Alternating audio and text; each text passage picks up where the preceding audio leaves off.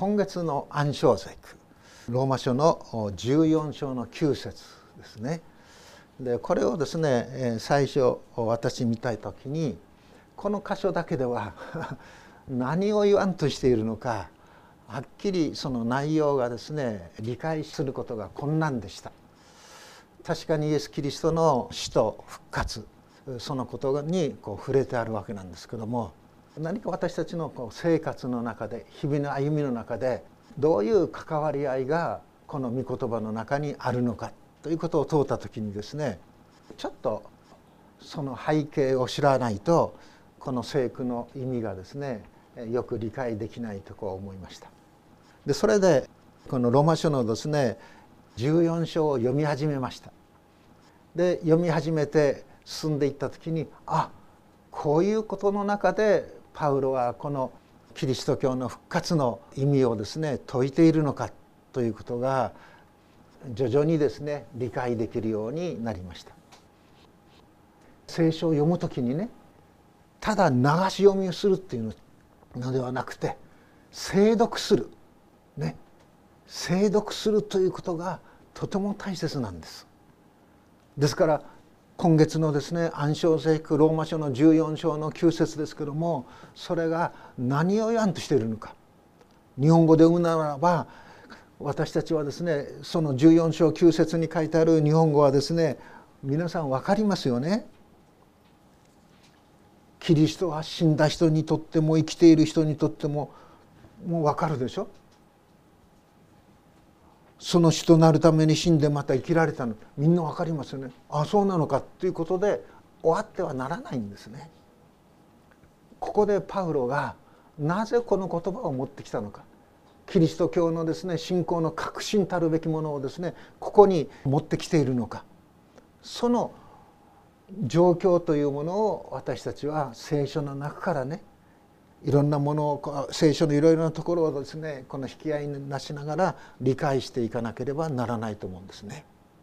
でそれはこのローマ人への手紙というのはローマの教会あるいはローマの地域にいる住んでいるキリスト者の群れクリスチャンの群れに対してパウロは書いているんですね。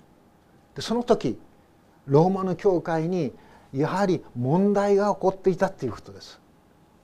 14章1節にですね書いてあるようにその意見を裁いてはいけませんとこう言っていますからお互い裁き合うそういうことがあったということですね。で裁くということはどういうことかというとここに書いてあるようにですね見下すことにもなるし侮辱することにもなるっていうんですね。でそういうことの解決一番の解決の問題はどこにあるかというとこのキリストの十字架の死と復活なんだっていうことをパウロは言うんです。でそれがなぜそうなのかということが順を追って書いていますので見ていきたいと思うんですね。まず14章の一節信仰の弱い人を受け入れなさいって書いてあるんです。信仰の弱い人ですからここから信仰においてですね弱い人弱い人と言われているその対極にはですね強い人もいるということですね。弱い人と強い人がいる。でも強い人はですね弱い人を裁いてはいけません。見下してはいけません。その人をですね受け入れなさいということですね。じゃあ問題となっている内容は何かと言いますと二節に書いてあるようにある人は何を食べても良いと信じていますが弱い人は野菜しか食べませんって言うんです。あ食べ物のことで問題が起こってたってことですねすなわち野菜しか食べないってベジタリアンっていうでしょ？野菜しか食べない人は現代でなくてもう2,000年前にもいたんだっていうことですね。で結構いたっていうことがここから分かりますね。そしてその対極として何を食べても良いと信じている人もいるんだって言うんです。肉を食べてもね肉でもですね魚の肉もあればですね鶏の肉もあればですねいろんな牛やですねそういう羊の肉もある。ね、肉を食べる人もいるわけです当然。そうしてさらに3節のところを見ると食べる人は食べない人を見下してはいけないし食べない人も食べる人を裁いてはいけません神がその人を受け入れてくださったのですって言うんですさあここで一つね私たちが留意しなければならない問題はキリスト教信仰の中でも崩してはならない、ね、しっかり大切なその教理の部分とそうでないものもあるということなんです。ですから理解がねある聖書のところの解釈によってですね本当に理解が違うそういう面もあるんだということです。でここでこの言われていることは救い私たちの救いとか私たちを清める生活そういう本質的な事柄は大切ですね。でもその他の事柄でこの意見の違うことがいろいろ出てくるということです。私たちの周囲に起こる事柄で言うならば洗礼ということ一つのやり方がありますね。適齢だけでやる場合もありますし水の中にですねずんと沈めてしまう場合もありますしいやそうじゃなくてね水をかける場合もありますね。心霊とかね寒水霊とか適霊とかいろいろあります。でもあるグループの人たちは心霊しか認めないんですね。適齢で洗礼を受けたものを私たちは認めません。ですからそういうところ行きますとですね生産式ちょっと遠慮してくださいということになるんです。あるいはまたその教会を移ろうとする時にですね水の中沈めることしか認めないところから福音上のようなね両方認めるところに移ろうとする時にそんな教会に移るなというふうに言われるんです。実際に、えー、私もう牧師になると50年ぐらいになりますけども何回かやっぱりそういうふうなねある面ではああちょっと違うなというふうなそういうことを受けたこともこうあります。ですからそういうふうに裁き合うっていうことはいけないっていうことですよね。で特に食べ物のことに関してはですねちょうど今月からイスラム教徒内ラマダンっていうのが始まったでしょあの断食の日日中は食べないけど夜は全部みんな集まって家族が集まって食事を共にするっていうことですねもう豚は食べないっていうんですねですから私がいたインドネシアのバトゥーという進学校はですねそうクリスチャンたちがそこに住んでいますから遠くの方からもですね豚を売りに来るんです普通のイスラムの家ではあの売れませんからですからあるいはまたインドなんかをね聖なるものだから牛は食べないっていうふうになるわけでしょ。で聖書を特にレビキナ書を読んでいきますと食べて良いものと食べて悪いものがいろいろいろいろこう書かれていますね。でユダヤ人たちはそれを守ってきてたんです。1,000年も1,500年も長い間。ですからね染みついちゃってるんですね。昔の日本人が肉を食べないでしょ？江戸時代。ですから明治になってすき焼きが入ってきた時にですねおおっていうんでこう流行って皆さん食べるようになりましたけども。ですからそのようにね聖書を読んでいきますとそのペテロでさえもある時期まではねそういういわゆる食べては良い食べては悪いというそういう掟にですね随分縛られていたんです。でそのペテロに対して神はですね本当に介入して炙る幻を使ってですね全てのものは肉であれね魚であれ何であれ全てのものは感謝して食べるならば捨てるべきものは何一つないですよということを教えるんです。それが人の働きの10章ですね。ペテロはですねお昼頃お祈りしたいと思ってですねヨッパという町で泊まっていたんですがその泊まっている家のですね屋上に入ってお祈りを始めるんですねそうするとですね夢見心地になる夢心地になった時にですねある幻を見るわけですね。天から大きな風呂敷がですね四隅吊るされてそこの中にですねいろんな動物や鳥やですねそういうものがですねごちゃごちゃ入っているのが降りてきた。そして声が聞こえて「さあペテロほふって食べなさい」という声が聞こえたんです。そしたらペテロはね「私はそんなことできません」私は今までね食べちゃいけないものを全部食べませんでした。守ってきました。そういうペテロの答えに対して神は神が清めたものをね記憶ないと言ってはならないと言って全てのものをね感謝して食べるならば捨てるべきものはないんだということを教えるんです。そしてそのことはただ単に食べ物のことだけじゃなくて人種のことについてもそうなんです。ある人種をですね見下してはならない。ユダヤの人たちだけを先民の民としてですね特別してはならないどんな人種どんな国の人であったとしても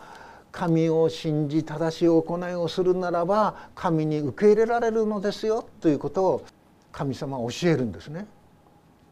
そしてあのカイザリアにコルネリオというですねローマの兵隊のですね指揮者をですね訪ねていってそしてローマ人たちと一緒にペテロはですね交わりをするんです。食べ物を食べるんです。食卓を同じにするんです。それからです。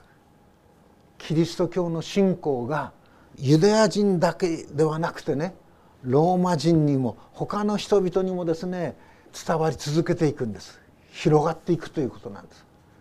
神は偏り見ることはなさらない。人種においてもそうですよ。ということです。ですからここでですねパウロが言っているのは、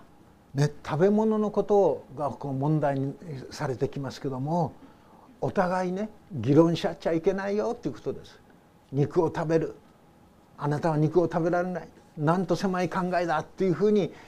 裁いちゃいけないということです。あるいはですね肉を食べる人に対してねベジタリアンがですよ野菜しか食べない人たちがなんとあの人たちは肉ね肉の人間やなんと肉肉しいんだろうかと。そういうふうに言ってはいけない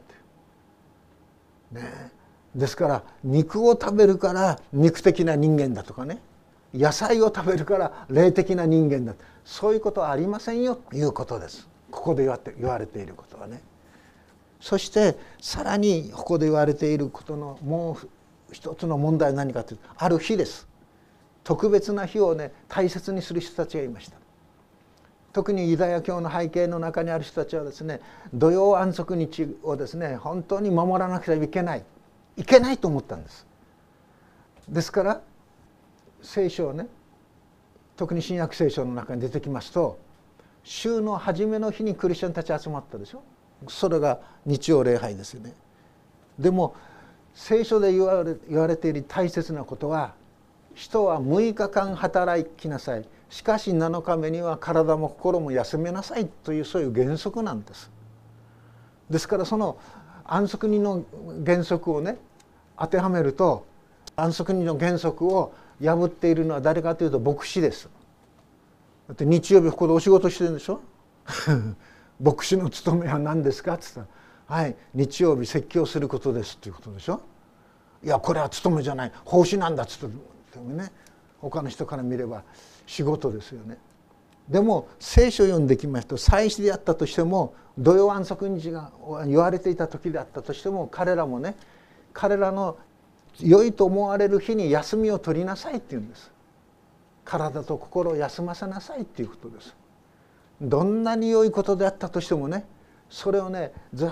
と休まないで働き続けるといつしか人間は体と心に変調をきたします。あの私の友人で先月五十数年の牧会生活を退いて協力牧師になった人がいるんですね実に真面目な牧師でした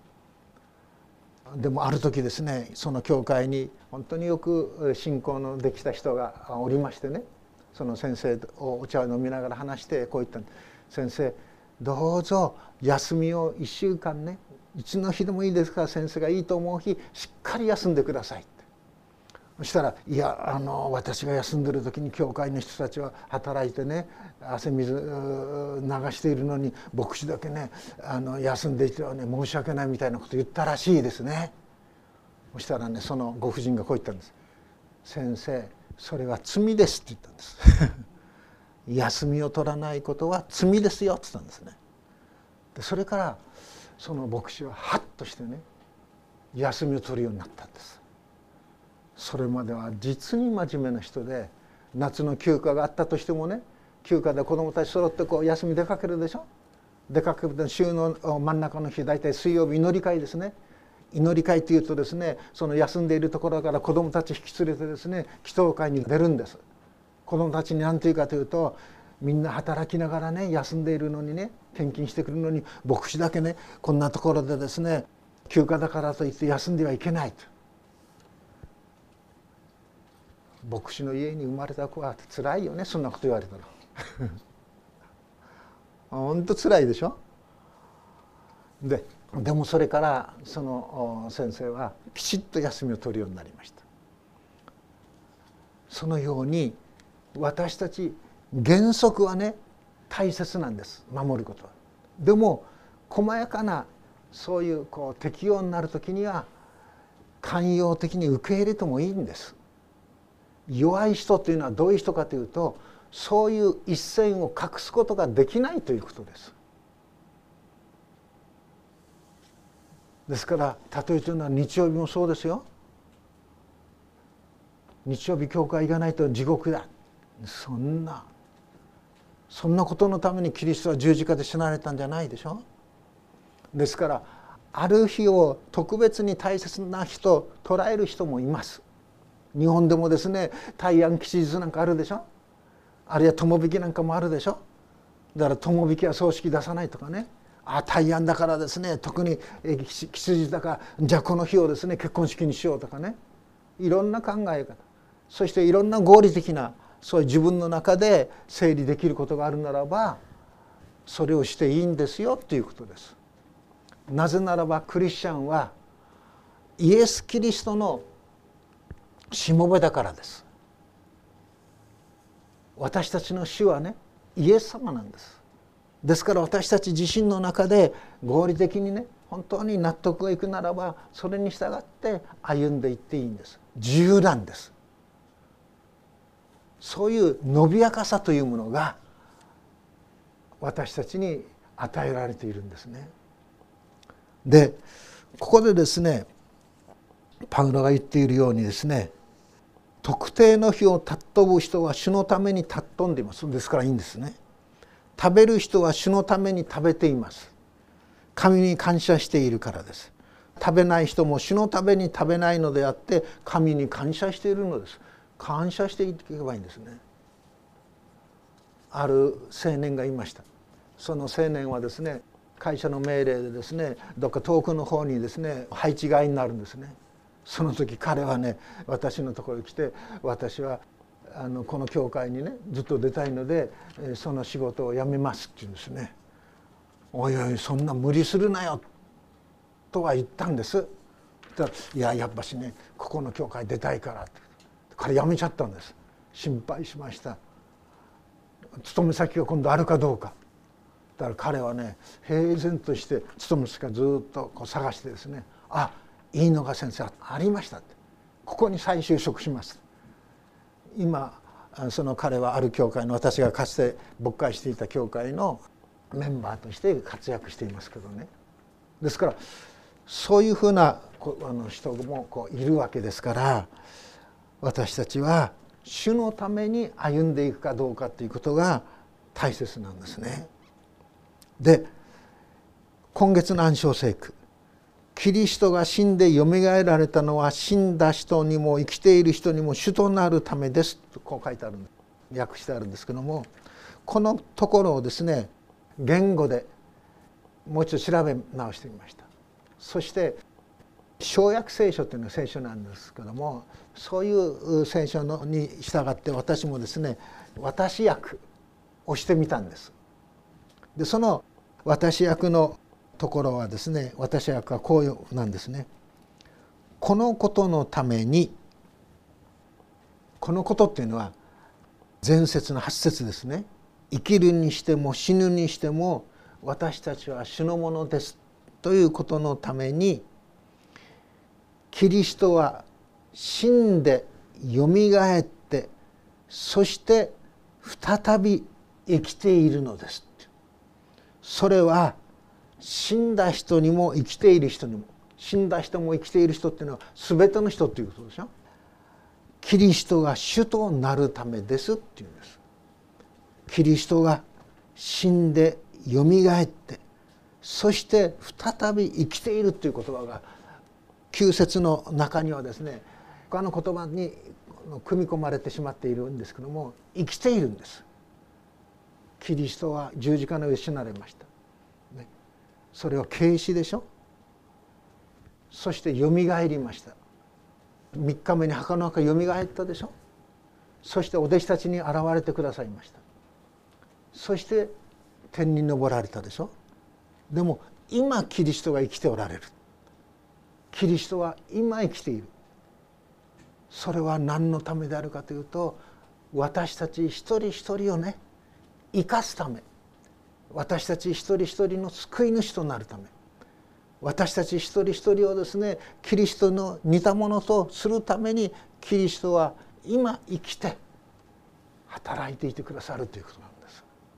そして一番私たちのために祈っていてくださるのはイエス様なんです。今も生きて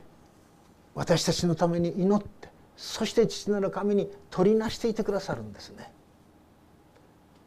ですからそのことに目が開かれていくときにはっとしますね。なんという恵みであろうなんという復活の祝福であろうと思うんです。ですからこのロマ書の14章を見るとね主は言われる私は生きているって言うんでしょ。ああなんと大いなる感謝であろうか。感謝という本当にもったいないほどの恵みですよね。ですからこの春4月復活のさまざまなことをですね思いを描かせていただくそういうことの中に私たちはキリストの命命の大きさ命の力それらをですねしっかりと受け止めて歩んでいきたい。そのようにこう思います。祈ります。天の父なる神よまさしくあなたの使わせてくださったあなたの御子イエス様が死んでよみがえられたのは死んだ人にも生きている人にも主となるためですとありますがこれらをこの真理を繰り返し繰り返し聖書の中で私たちに教えていてくださることを心から感謝します。どうか命の主であるあなたに目を向けていくことができるようにいやあなたを本当に慕いつつ歩み続けていくことができるようにまさしく我らの主は主を打ち砕いた生ける主であることを感謝します。どうかこのキリストの復活のその生ける証人としてなお私どもを強め生かし支えてくださるように。そして私たちの嘆きをその喜びに私たちのうめきを賛美に神様変えてくださるようにお願いをいたします。主イエスキリストのお名前によって祈ります。アメン